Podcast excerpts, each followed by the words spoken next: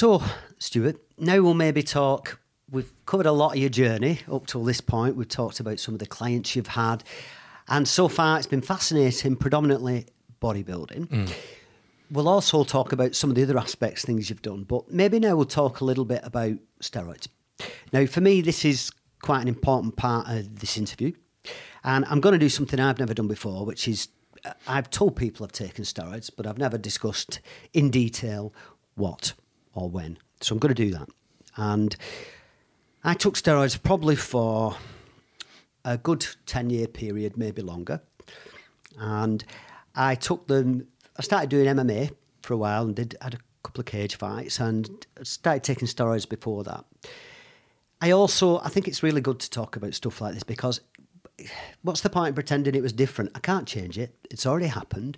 Surely it's better to talk about it and we can learn from it, you hmm. know. And as I talk about it, maybe you can tell us some of the pros and cons of some of the, the things that I did. Yeah. You know. Yeah. Now, if I was doing steroids, I'd initially started off, most people do with an oral steroid, and I started off with like Dianabol or Anabol. And, and these are tablets, but they're what they're called hypertoxic. They, they pass through your liver twice and they're very bad mm. for you, I know that. But that was just the precursor to then the injectables. So you'd start off with the oral, that was the beginning of your cycle. And then I go into decanandrolone, sustenance, or sustendecastac, they'd call it, you know, mm. and that was very common. Mm. And there were variations on that, but generally that was it. And then at the towards the end of the cycle, you'd be taking a cutting steroid, which was usually sort of trembolone, trenacetate, mm. something along these lines. Mm. Different steroids, some are oil based, some are water based, some that you inject once a week, some you inject three times a mm. week. I also took growth, which you inject into your stomach under the skin, in at the same time as doing the steroids. But then I also, at the end of that cycle, during the cycle, I've been taking tamoxifen, which is a drug that you take to stop yourself getting what men would call bitch tits, where you can have builds up of estrogen, I think, and you end up mm. with uh, and growths under your nipples and mm. things. And then at the end, you'd have sort of clenbuterol, which is something that basically, hopefully, switches the natural production of steroids, testosterone, sorry, hopefully switches the natural production of testosterone in your body back on again. Mm. Now, I could be wrong about some of that, but that was hmm. because I didn't learn this from a doctor. I wasn't, No. you know, this is gym talk or what you, there's This a is the term trouble. you use, bro something. Bro science, yeah. Bro science. And That's the was- problem with it. It's, Yeah. it's other guys who take steroids hmm. telling me what things Yeah. do, what you should take with hmm. what, listening to that. Yeah. And and I always, obviously, you should cycle. So you're on. Mm. for three months, off for three months, on for three. I didn't always do that either. So that's my experience of steroids. Now, I'm sure Yeah. there's a lot of flaws with that. And being Yeah. a man that's qualified and you've written the book about it. So not Yeah. only have you experienced in the bodybuilding world and so you, you know about these things with, you know, what you've seen, Yeah. but also with what you've learned and you're qualified with the body. Yeah. Yeah.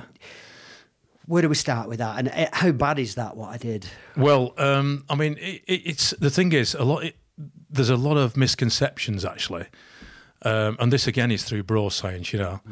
Uh, so if I can pick out a few things in Yeah, that, that'd be good. Yeah. Um, and this is maybe this might benefit. There's going to be other young lads. When I was doing it, it was Yeah. Mm. quite common. Twenty years ago, it wasn't as common. Now, I know if I go in a gym, Yeah. Seventy-five percent of the young lads, they're, they're all on steroids. Yeah, they're all right. taking steroids. That's and right. It'd be good maybe to have this chat because maybe I don't want anybody to take steroids. I encourage anybody to do it, but maybe it will prevent some people making some of the mistakes that I did. Yeah, that's right. Yeah. Uh, well, the first thing is that um, hepatotoxicity, which you mentioned about This- liver toxicity. This is the oral tablets, isn't yeah, it? the oral tablets. Obviously, is, is dose dependent, Yeah. but that's only short lived. So uh, obviously, you don't want lads staying on orals for too long. No. Um, the other thing about orals is they will shut your system down very quickly, and they do aromatize very quickly. So you do get a conversion to estrogen very quickly. What I found is with, with the injectables, though, you'd have this consistent distribution into the body Yeah. of the steroid. With the orals, you It's peak it up pulsatile. and down, up It's and down. So that's when you're going to get the your people losing the temper and the roid rage and all yeah. this nonsense. Yeah, yeah, yeah. You're elevated. You, you, you, your uh, levels are elevating and, and depressing too Yeah. much with orals. So yes, you've got a problem with the hepatotoxicity, but overall with steroids, one of the main factors, well, there's a few factors actually, danger factors, which people don't take into consideration because it's never taught. and it's probably never been realised, you see, through bro science, but the two biggest killers, and, the, and I mean killers with mm. steroids, long term use of steroids, this is. Yeah. One of them is something called homocysteine levels, and the other one is elevated hematocrit. Okay. So let me explain that. I don't know what either of those are, so maybe Okay. give us the full lowdown on them. Right. So if you got if you're a bodybuilder or not necessarily even a bodybuilder, if you're somebody that's just into physical culture and you wanted to develop your body, and of course one of the problems we get these days is young lads starting on it too early. Let me just offer a bit of advice and and take this on board because I'll go through it and and carefully and then you can take this on board and you can act upon it. So the first thing is homocysteine levels. When a steroid breaks down in your body, it converts to something called homocysteine. Now, homocysteine levels have been direct are a direct precursor to arterial atherosclerosis in, in your arteries. So they literally can directly cause arteriosclerosis in your arteries. So that leads to cardiovascular problems, okay, and heart problems. Yeah. Added to that, the other biggest danger is high hematocrit. Now, what I mean by that is a high red blood cell count. So I don't know if you ever heard of um, the whole of the Belgian cycling team being killed off in one night by a doctor No. a number of years ago. No. Check check it out. In that situation, he, he gave them, and this is another drug used by body, bodybuilders called erythropoietin. It's also used by cyclists Yeah. to inc- increase their red blood cell count so they get increased oxygen dissociation to the tissues. Yeah. Trouble is, you can get a massive response. Your red blood cell count goes up so high that your blood thickens, and then you cause uh, thrombosis and you, you can die. Yeah. And that's what happened to the whole of the cycling. I think So I think five people died in one night. I think by the doctor wrongly administering erythropoietin, but it's also a danger with anabolic steroids as well, long term. Yeah. Your hematocrit can slowly, slowly creep up, and your blood can thicken. And you end up with a clot then, is that? You can. That's um, and- thrombosis, um, isn't that's it? Yeah. thrombosis, yeah. So when you read about bodybuilders dying, top professionals as well, and amateurs, Yeah.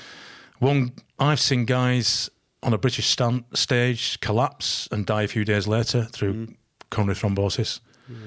And it's either through one of those two of those things or both of them combined. Yeah. I, I know of a few big name bodybuilders and strength athletes as well Yeah. that uh, have died, you Yeah. know, very young. Yeah. You know, and it's usually the heart. It is. Now, you'll get away with it when you're younger, and you might get away with it for 10, 15, 20 years, but then it creeps up on you. Yeah. And if you don't do anything about it, now my biggest advice for somebody like that is obviously get blood tests done, work with a doctor. Even if your GP, get, get a private doctor to work with you, or an endocrinologist who's a specialised doctor in the endocrine system. But don't do it on your own and get your blood tests done and you- keep an eye on it. If So- you are, gonna, I'm going to, I'm not going to sit here and stop people taking steroids. But if you are going to do it, do it safely. If somebody was going to take steroids, and, and like we're saying, we're not encouraging anybody to do that, but people are doing it. They are, yeah. Can you approach your doctor and say, "Look, I'm going to take steroids. Will you? Will you help me? Will you do able to? Will your doctor not say, "Don't take them. I'm not helping you"? I think if you if you have a decent enough GP who treats the person and not the you know, he will analyse you as a person, realise that you're going to do this, whether or not he tells you not to, Yeah. and that you might go on the black market or whatever, you know, which obviously I don't advocate, never have done, Yeah. but that GP has a professional duty um, for the safety of, of his patient, and I think. A de- any decent GP would at least work with you And do the and do the blood tests. Yeah.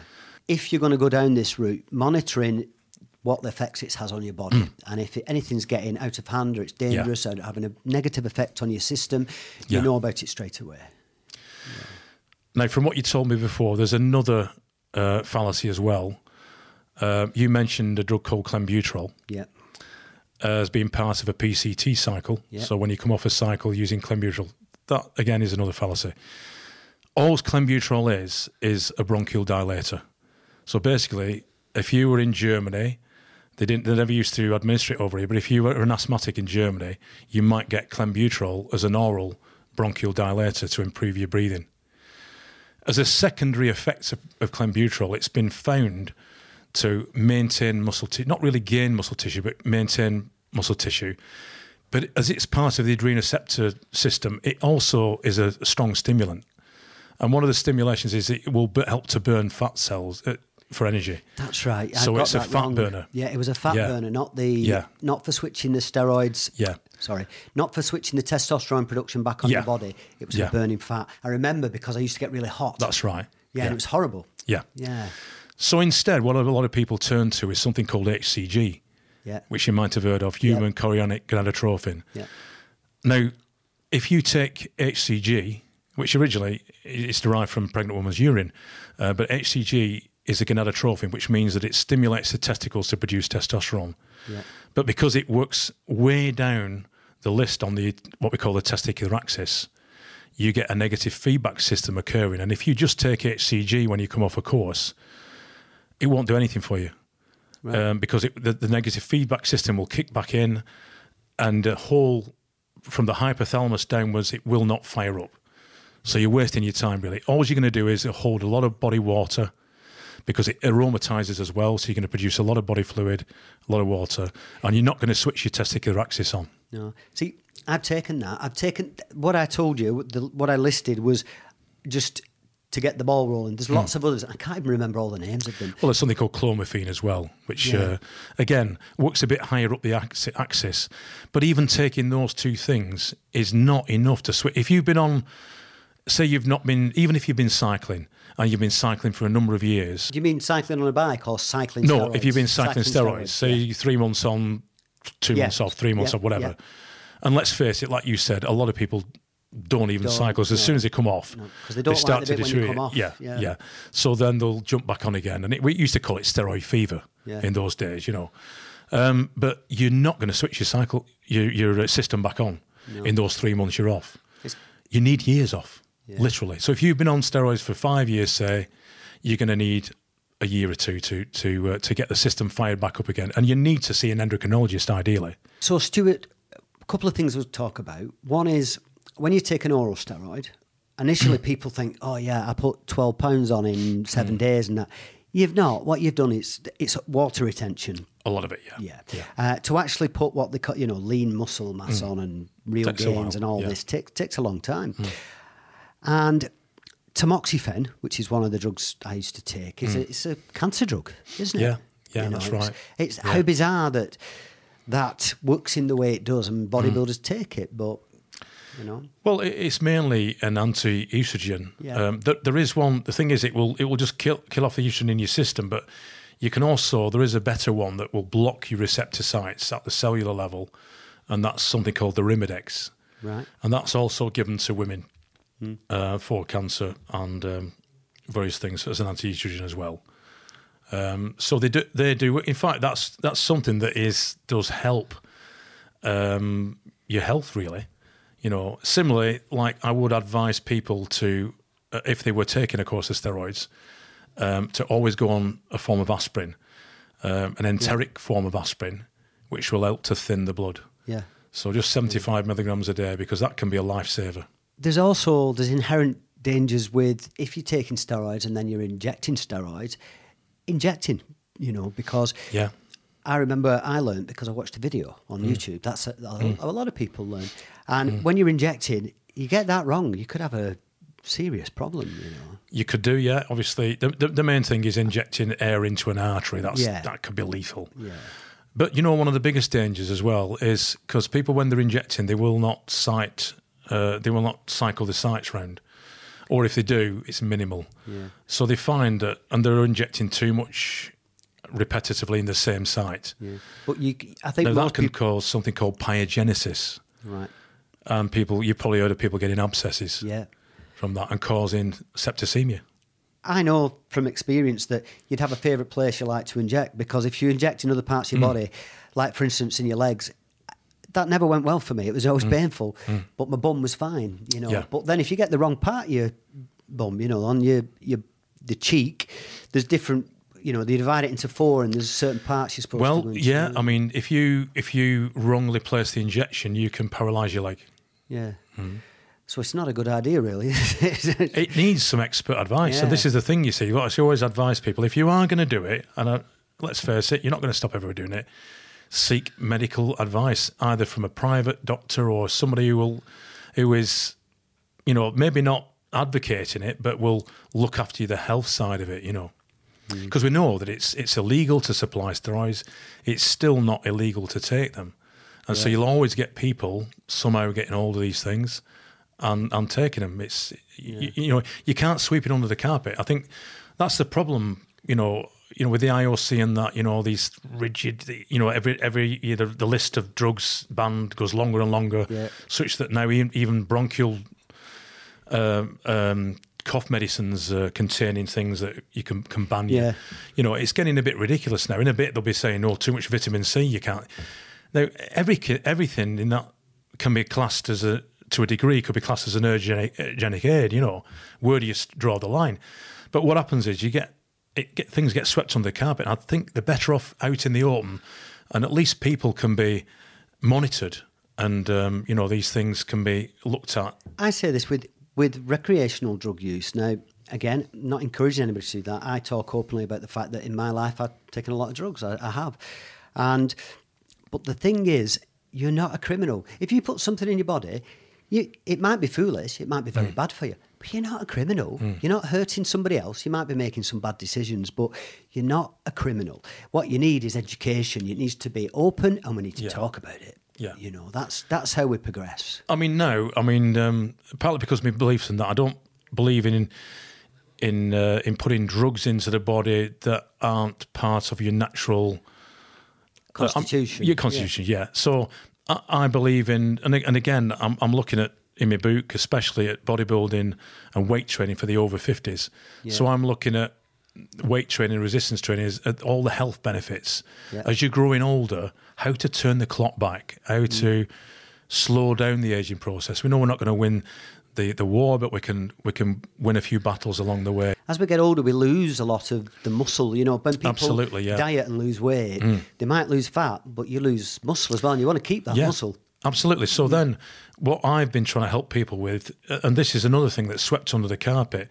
There's a condition. Obviously, everybody's heard of menopause for women, but how many people have heard of andropause for men? And how often is it treated, or how well is it treated? It's not. Hmm. It's not treated at all, and the NHS doesn't even recognise it. Well- and it's only when you push people down that route to, you know, search out an endocrinologist or somebody who can help them with that if they're having problems. A lot of men as well won't want to be diagnosed with that. They'll say, "What, do you, what are you talking about?" You That's know, right. This, this macho nonsense. Exactly, yeah. And that's why a lot of men don't seek help with GPs, do they? Yeah. Uh, but even when they do, I've found they'll seek help with the GPs, and the GPs will get brush, they'll brush them off, and they'll just treat them symptomatically. So if they've got erectile dysfunction, they'll give them Viagra. If they've got depression, they'll give them antidepressants, Yeah. and more or less said, "Well, take these and don't miss a daff." You know, not, not getting to the root of the problem. Not they? getting to the root of the problem, just treating things symptomatically. The book, Stuart, the title of the show, The Truth About Bodybuilding. So you'll know now, I recently had Lawrence Bell on the show, and Lawrence is a good friend of mine. He's written four books now. I've written a book, I've written the second book, and it's it's a bit of a minefield when you start off, isn't it? And Oh, you, absolutely. you don't know where to go, No. who to turn to. Yeah. Do you go with a mainstream publisher? Do you do it on your own and keep more of the profits, but then Yeah. your, your distribution is limited? Yeah. Which retailers deal with which publishers, printers, wholesaler? It's Yeah. it's tough, isn't it? You think It's you've written tough. book and you think, It's right, tough. Sorted. No, Yeah. no, that's No. that's not even fifty percent of it. No, you know, it's not. No, you're right. And y- and you've got to do a lot of self promotion, haven't you? Really, and uh, Yeah. and basically, I, I really want to put the message out there. Uh, I, I really want to sort through the wheat from the chaff, you know, because people go on YouTube and they go on the internet and they're looking at all these so-called gurus. Uh, postulating all this theory and that theory, and a lot of it's not based on scientific facts. So that's why I've called I've called it the truth about bodybuilding a scientific approach because there's a lot of um, there's there's a lot of reviewing going on with this book, and it took me. If you look at the the last section of the book, which is all the references, It's a nightmare, isn't it? it's massive. chapter two in my book is Yeah. all I have to reference everything. That's it. That chapter took me three times longer than any of the chapters. Absolutely, it's got to be right. It's got to be right. And I, I mean, I mean, for instance, there's one particular subject on um, what sort of drink you take post workout. What's the best sort of drink? And I literally read 80 articles on that one subject because there was such a disparity of, uh, you know, Yeah. uh, belief. You know, which w- was it beneficial? Was it not? And I had to take a consensus of opinion in the end. And I think in the end, about 60, 60 out of the 80 articles said that this particular drink was the best to take. You know, Oh, I thought you said 18. 80. 80. 80. No, I read 80 articles just on that one subject. Yeah. Yeah, I know I know referencing I make some bold statements in the book in chapter two. Now they're all fact, but I have to make sure that I can verify them. Mm. Yeah. And Yeah. it's all got to be bang on, it's got to be correct, they've got to Yeah. be sourced. And Yeah. I, I've learnt a lesson. I won't be doing that again in a hurry because that No. part I didn't enjoy it as much That's as right. the actual the rest of Yeah, the yeah. book. You know. I mean, putting the word scientific on the front of your book opens a whole can of worms up. Mm. You know, but it had to be, like you say, it had to be right. I It couldn't be just my opinion. But in a way, a lot of the things that I do now, I've backed them all up, up anyhow scientifically. Otherwise, I wouldn't give them to patients or clients. Yeah. You know, so it has to work. It has to be proven to work. So, Stuart, now a bit of the fun stuff, right? Some of your hobbies, and well, riding roller coasters. That just evolved in the last twenty minutes. That's not even in your show notes. But I blame my dad for that one. Uh, when I was, I think I was only about six year old, you know. I remember because on the picture on the Big Dipper at Blackpool, I've got my hands up like this, and you Yeah. can barely see my head above the rail, you know. Yeah. And I rode the Big Dipper for the first time. And I thought it was fantastic. And I wanted to go on again and again and again. And my dad got sick of it, you know. So every time we got to Black, went to Blackpool, it was Blackpool Pleasure Beach, Blackpool Pleasure Beach. So much so that this is one thing I do regret. Uh, have you heard of a place called Bellevue? Yes. Bellevue, when I was younger, in the 60s and the 70s, was a mecca for, they had a great theme park, amusement park. you mean like Manchester Bellevue? The, where they had Manchester the, where they had Bellevue. the dog track. Yeah, they had Yeah, the yeah. dog track, but they hmm. also had a fantastic fun fair. It was an amusement. They had dance halls, everything there. And it was a place you went to, you know. Now, I'd, once I'd discovered Blackpool, there was no stopping me. It was Blackpool all the time. So when my dad gave me an option one Saturday, do you want to go to Blackpool or do you want to go to Bellevue? It's Blackpool, Blackpool, Blackpool. If I'd have gone to Bellevue, I'd have ridden the Bellevue Bobs. And the year after, that was 1970, they were torn down. Oh, no. So I lost. So now, when I look back as a roller coaster enthusiast, I'm thinking, why didn't I make that choice and go to Bellevue and ride the Bobs? And you've got a friend, Stuart, who's also involved with roller coasters. Is that right? Yeah, funny enough, um, yeah, he's called John Wardley, and um, he's a lovely, lovely fellow. We've been friends for donkey's years, and it all started because I was a member of the Roller Coaster Club of Great Britain. It's a little bit geeky. A little bit geeky, it is. We were all geeks, you know. I, I don't mind admitting I'm a geek that way, you know. Um, I'm not a complete anorak though. I don't have all the badges like you know. but- No. but a little bit of a geek, yeah. And but on the um, description of each of the members, I think he'd seen that I was a bodybuilding champion, you know, Yeah. and, he, and he got into bodybuilding as later on in life in his forties, and he was trying to do a local show, so he rang me up. Well, speaking to the the great John Wardley, designer of Nemesis and all these rides at uh, uh, Alton Towers, you know, he was an honour to. He invited me down, and so um, I stayed the weekend, I think, or a day or so, and he took me to his gym and I showed him a program and I put him on a diet and everything.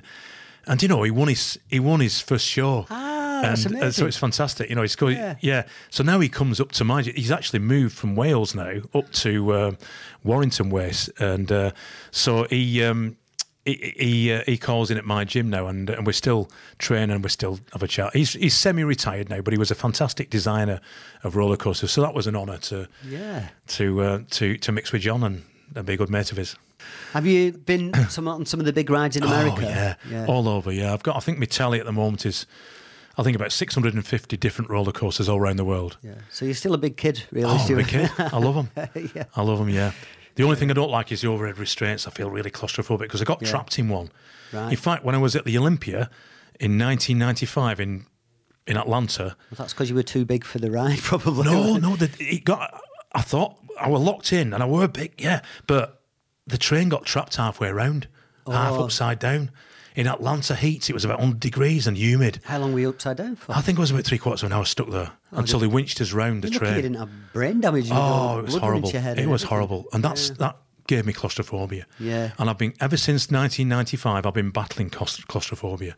It just shows you how the mind works, and I have to really, you know, be strong mentally to overcome being um, being locked in a room or whatever, you know, for any length of time. Yeah, that's that's a good example of how the mind Oh yeah, can control you. Yeah. You know, and either does, it can yeah. be debilitating, it can stop you doing things, and it, it sometimes the only thing stopping anybody succeeding or following a certain path is their own thoughts. Absolutely. Yeah. That big. That's a big a big lesson. Yeah. Tornadoes.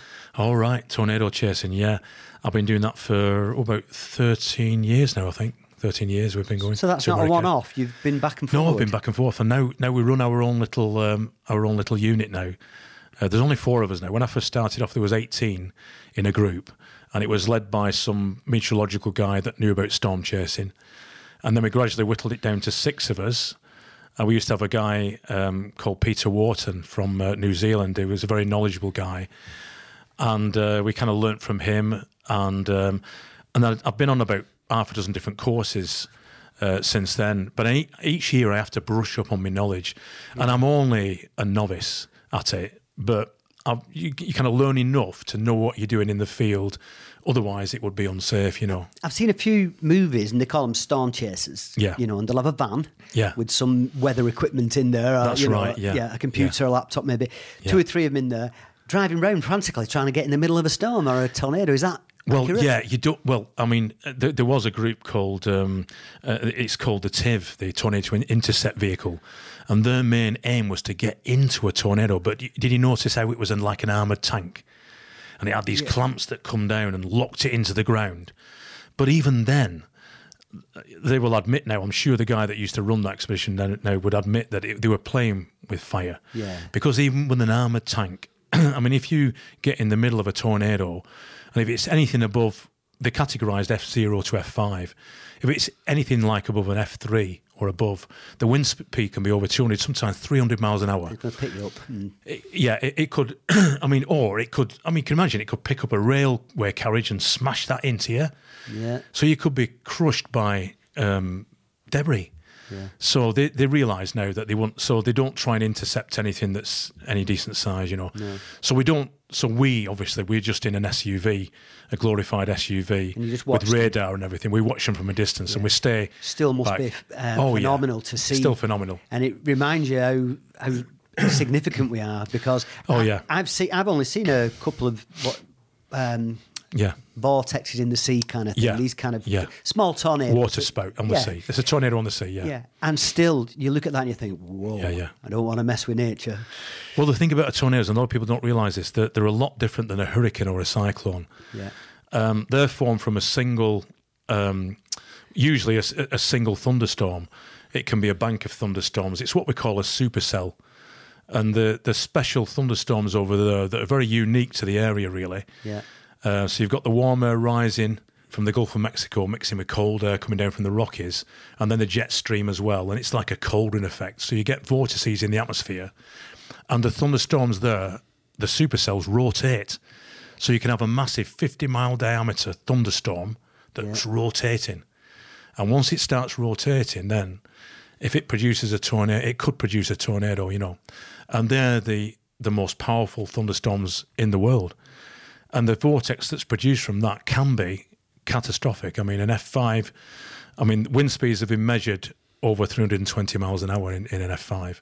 So you can imagine a 300 mile an hour wind is not three times stronger than a 100 mile an hour wind. It's nine times stronger. It goes up exponentially right. force per unit area. So you can imagine a 100 mile an hour wind in this country, we very rarely get it to it. And when we do get it, it does tremendous Yeah. damage, you know, Yeah. t- trees down, everything. So you imagine a 300 mile an hour wind. It'd just destroy everything in its path, won't Yeah, it? it sweeps a brick house off the foundations. Yeah. And and it, we've I've, I've seen pieces of wood driven through cars. I've pieces pieces of wood driven through metal lampposts. Even Right. it's that freaky. Yeah. Some of the things that happen in a in a, in a tornado.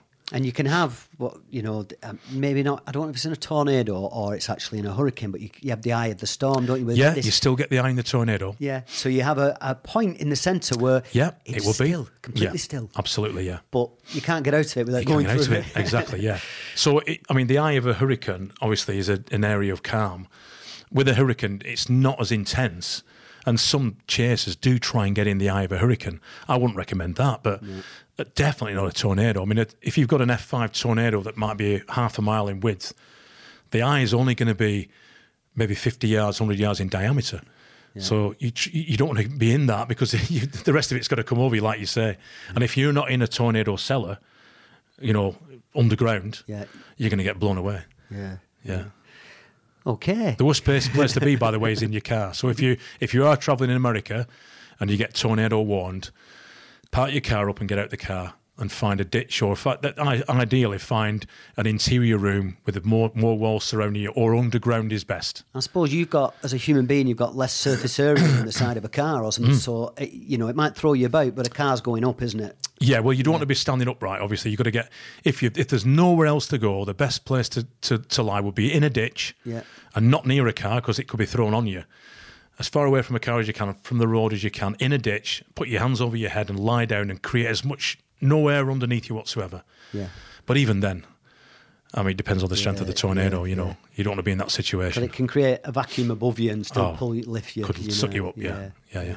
This is the most unlikely part of the show for me is that uh, Stuart Cosgrove, author, fourth in Mr. Universe, roller coaster rider, but also releasing four albums and playing instrumental guitar. I think that's amazing. that's amazing. You wouldn't Uh, think your you. fingers would be small enough to no, you're right. guitar. Yeah, I have to work on it. it's one of them things that doesn't come naturally. I mean, I've always been, I've always had an ear for music and an ear for melody. I used to play the piano when I was a young kid, and my parents will tell you that I was always kind of had a musical ear. But I used to have to work at it, and, and the same with the guitar. If I put it down for a couple of weeks and then pick it up, I'm I'm very rusty. But Yeah. but I just love it so much that I play. I try to play it almost every day, um, and I just love it. It's just uh, it's my chill. It's I- Yeah. it makes me chill out. It's. Have you had lessons, or did you just teach No, yourself? no, I've not. I've, I've, I've had I've had a couple. Of, there was a guitarist friend of my dad's that showed me a couple of things, but I've never had any formal lessons. No, I've just t- I taught myself from piano, and then just I listen by ear. I pick I pick things up by ear. So even though I can read music for piano very very slowly, I, I can't read it for for guitar. Is it electric or acoustic? I've got both, but I'm p- predominantly electric. Right. so these albums, you can buy these albums. Yeah, yeah. There's a place called it's called Leo's Den. So it's Leo's as in Leo the Lion. Yeah. Leo's Den Music Directs, and they uh, they just supply instrumental guitar music, Right. and they've fortunately took took me on board, and and they're they're selling my albums. Yeah. That's awesome. Yeah. So I don't sell very many. Obviously, I'm not, you know, inclination, but it's nice when I, I think I've got about eight fans, Patrick, and uh, and they contact me every now and then, and they say, "How did you do that? Hey, How did you do that?" You've got You know. fans though, Stuart. I've got some fans, yeah, yeah, and I've put a few things on YouTube. I've put some uh, videos on YouTube just for guitarists to see how you do certain things, you know. Because I watch other guitarists on YouTube, and I'm I'm in awe of them, you know. And uh, and I, you know, it, it's just nice to. It, I just find it a lovely pastime, you know. All you're really left now for you to do is develop the patent for a a cold fusion engine, and you, you can call it a day then, can't you? There's not there's not much left you can do, is there? Really? I mean, it's. I've had people who come on with uh maybe a few strings to the bow, but you really have got I all sorts Well, going on. well, I must stress, Patrick, and we spoke about this before. I think I consider myself to be limited in talent, but I think what I've, if I've got some kind of talent at all, it's it's being able to do a lot of work with with with a little, you know. Mm. So it's you're trying to make that turn that little kind of yeah. um, molehill into a mountain, and, and it's hard work. And I think you've just got to have the aptitude to do that. If you if you can put your mind in the right place and Yeah. you've got the enthusiasm to power it, That's it. you can get quite enthusiasm. far, can't you? You? Enthusiasm's the thing. I think the thing with me is I'll find something I love, and I throw my heart and soul into it. Yeah. And and so what little talent I've got can go maybe a little bit further than it would have done if I hadn't have had the enthusiasm. Yeah. Well, you must have some talent, Stuart, because you've excelled in several areas. But I, I'm I'm in awe anyway. It's amazing. Oh, th- thank you for that. But I'd, I'll, you know, if I can inspire people, that's the main thing. I don't want to put myself on a pedestal by any means, but if I can just inspire people to put forth the effort, Yeah. like we spoke about before, and mm. like you've done as well, Yeah, I think good, it inspires good. people, doesn't it? Good. In your notes, Stuart, I read that you're quite interested in looking after people that, as you get a bit older, and then the correct training, which I think you mentioned resistance training and other things, Yeah. to keep that muscle that you've got Yeah. and maintain your, you know, your movement, your health, etc. Yeah, Because yeah. You've had a double hip replacement, haven't you? Yeah, that's right. Yeah, yeah. You wouldn't know that coming in because you, you seem to walk fine. Yeah, that's right. Yeah. Well, I'm back into the training now, and I'm squatting again, and I'm, Yeah. I'm just, I'm just again trying to apply some of my admonition to myself. You know. Yeah. Um, so really, my hips. A lot of people will probably think, well, it's probably all that squatting that causes hips. In actual fact, it was the physio that that did the most damage, and that might seem weird, Yeah. but a lot of my physio patients are great big powerlifters and bodybuilders, and you need to exert a lot of force to manipulate their spines. And the jerkiness of all that manipulation over 35 years Yeah. has t- uh, took its toll on my hips. And my surgeon actually, once he realised and once I showed him videos of what I do, he agreed that, Yeah. yeah, you know, that's done the most damage. Obviously, you, you weight training would have had to do something. But don't forget, uh, we're not like Olympic lifters where when they lift, they lift ballistically. So it's a real jar on the joints. When we lift, we, we lift slow and systematically, you know. Yeah. Or you should do. I mean, you do see a lot of bodybuilders cheating and bouncing the weights. And there again, that will do will cause joint damage.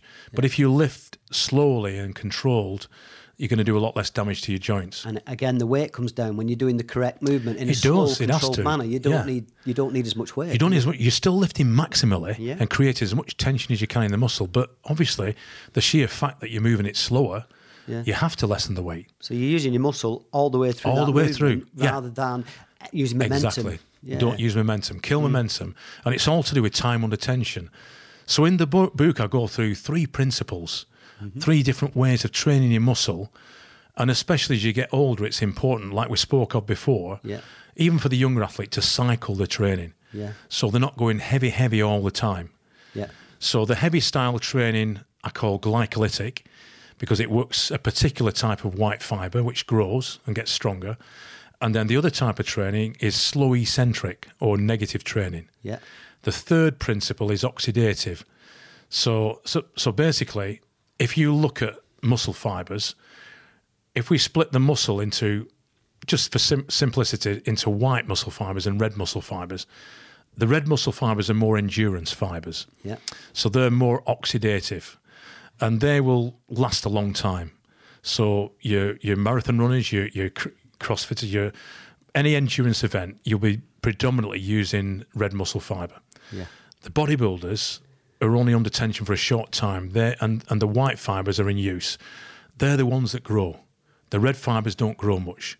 Right. There's a type of fibre in between called fast twitch oxidative, which still grows but needs a little bit longer time under tension, but still only about a minute. So we're splitting the training into three different types of training.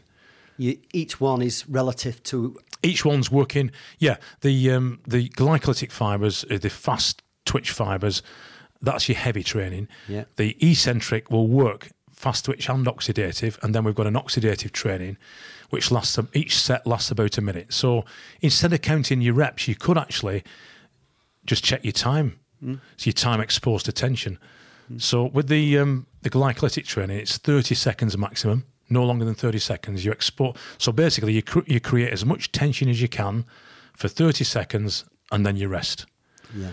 With the slow negative training, each repetition lasts 10 seconds.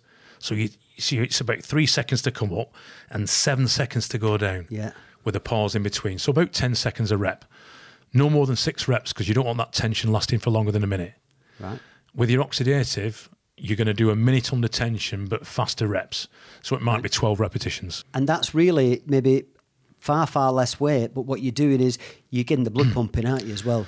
You are, yeah, on the oxidative one, Yeah. you will pump. one. But it's amazing, you know. I mean, I train um, some guys now in the 50s, and it's amazing what pump they get with just one set, glycolytically, so maximum tension for 30 seconds.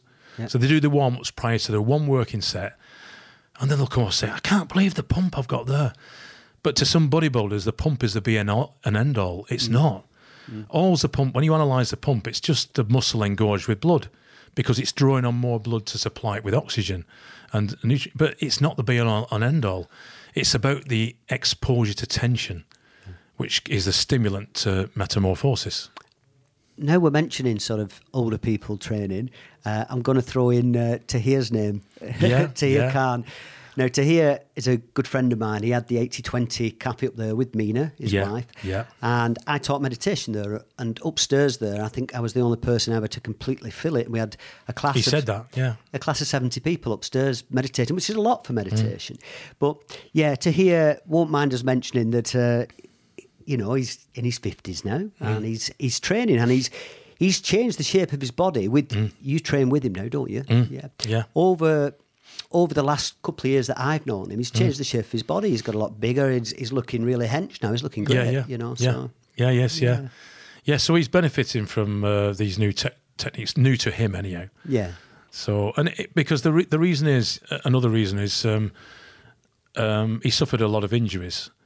So we're trying to train him and get the most out of his muscles without injuring him or re-injuring, um, you know, some old injuries, and that's important for the people in the fifties Yeah. uh, to train to maximum intensity, but without injuring themselves. when I cycled different muscle groups, I'd make it so that there was always an odd number, so they didn't fit into the days of the week. So I wasn't always doing legs on a Monday, this kind of thing. But as you're doing that, you might be training your arms, but the posture of the rest of your body, the alignment and how you stood and your centre of gravity is massively important. So, especially with things like where you're do, using big muscle groups and heavier weights like squats mm. and deadlifts and things like this, your posture. Mm. So, not just the exercise and not just the muscle you're training, Yeah. but the rest of your body and Yeah. the position you're in is crucial, isn't it, to not getting injured? You're absolutely right, yeah. But what happens then is you you've got to separate the two. So mm. rather than incorporating them for bodybuilding purposes, Yeah. separate the two because a lot of energy, like you say, goes into maintaining that good posture. And it can detract from focusing on the prime movers. Right. So it's all right if you've, say all you've got in your garage is is a, is a, a curling bar and and nothing else. Then obviously you've got to do standing up curls, haven't you? Yeah. So that's exactly what you said. You would have to incorporate your posture. Your posture's got to be good mm. In order to try and activate those primaries. But if you're in a situation where you've got really good machinery in the gym that Or- you isolates do- your muscle, You do that curl where you put Then- your arm on the inside of your leg and you lean That's over. so right. you- yeah, you, could do, you, or you could do use that if you've got a bench. muscle. Yeah. that's right. So Yeah. you would do that instead, rather than stand up and curl. Yeah. So, so the point I'm trying to make is, you don't want to be expending energy on a lot of postural muscle work when you're trying to focus on the prime mover. So I always say, take balance out the equation. Now, if so, if you were training a person because they got back posture, bad posture, then you would work on the posture, but you do it separately. So Yeah. you, they do all the postural muscles separately. If you were training them on bodybuilding, then you would try and isolate that muscle group, eliminate balance, Yeah. the, or, the, or the need for, for that postural tension, and just focus on the prime mover. Brilliant. That's brilliant. Yeah. Yeah, absolutely. I it makes complete sense now that. Yeah. Yeah. So Stuart, your physio practice now, Yeah. where is it? Um, it's in um, Church Street in Westhoughton, so it's it's behind the Costcutter. Uh, As you go down uh, Church Street, you go past the um, garden centre, and it's just a few hundred yards past the on the left hand side as you're going down behind the Right. Costcutter. So and you've got a is it there like a what do you call it? A rehab gym or something? we've got a well? rehab gym Yeah. upstairs. Yeah. Yeah. and we've got the physio clinic upstairs, s- downstairs. Sorry, I don't run the gym as a commercial venture. Yeah. It's just connected to the physio. So the physio then will send the rehab people on gym programs Yeah. upstairs. So you've come in, right? This is my problem. Well, you need to do X, Y, Z. You're going to have to do these exercises. We'll come Yeah. up and we'll we'll run We'll you come through. upstairs and we'll do the. Yeah, that's Got right. you. Yeah. I've done a lot of rubber band stuff in the time yeah, as well. Yeah, You know. we've got all that up there. We've, got Yeah.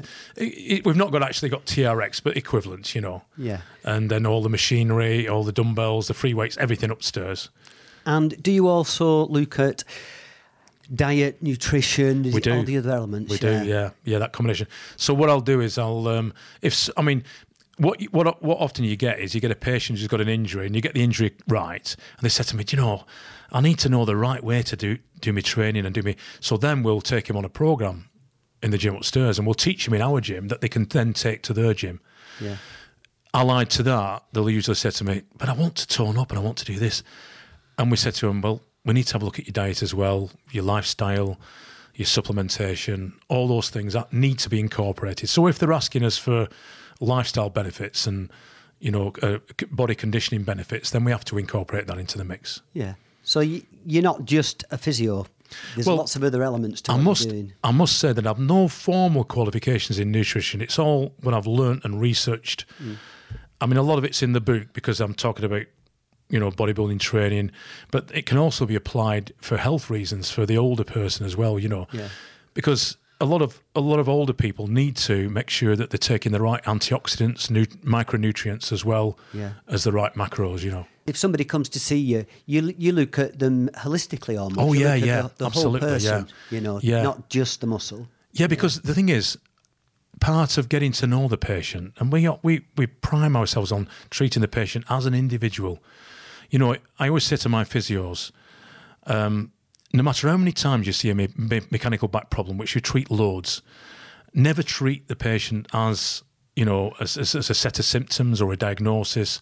It's the empirical view you're looking at.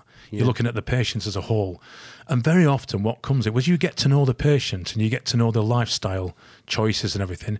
You can guide them round a better path, which will eliminate the need for physio in the future or lessen the need for physio Yeah. And improve the strength, the coordination, the, the flexibility, the posture, like you mentioned before. All those things are in the mix. If somebody wanted to get in touch with you, Stuart, and have a chat with you, and maybe come to your clinic, how do they get in touch with you? Maybe give us your website address. So the website is www.cosgrovephysiocentre.co.uk. If somebody wants to buy your book, that's available on Amazon. Amazon, yeah. Yeah. The Truth About Bodybuilding, a scientific approach by Stuart Cosgrove. Thank you very, very much for coming to Midnight Towers, to the studio, and doing this show with me. It's been very informative. I love the fact that we've had a, a nice, honest chat, and I can talk about things that I've done, you know, that I'm, I'm not ashamed of. It's part of my journey. I've done those things. It's been an absolute pleasure. Me too, and thanks for inviting me. Thanks, Thank you, Patrick. Thank you. Okay, folks, this has been the Midnight McBride Show, show number 29 with Stuart Cosgrove, author and champion bodybuilder. I'm now going to leave you with a quote from the book From Pills to Peace, and this quote's by me, Midnight McBride. And it's The prisons we all live in are constructed by the mind. Quite often in life, it's your thoughts that stop you doing things that can be debilitating. The only thing stopping you from achieving your goals is you. It's your thoughts. The prisons we all live in are constructed by the mind. So you can listen to this show twice a week now. It comes out every Sunday and every Thursday on the YouTube channel. And you can subscribe to this channel so you'll get the shows automatically.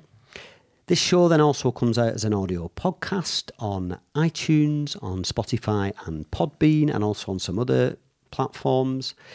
You can catch me on the radio every Monday night from 11 till midnight, the Mind, Body and Spirit Show with Midnight McBride. You can also go to the website, midnightmcbride.com, and you can catch me on Facebook, Instagram, Twitter, and LinkedIn. Whew. Okay, have a nice week and see you soon. Shalom.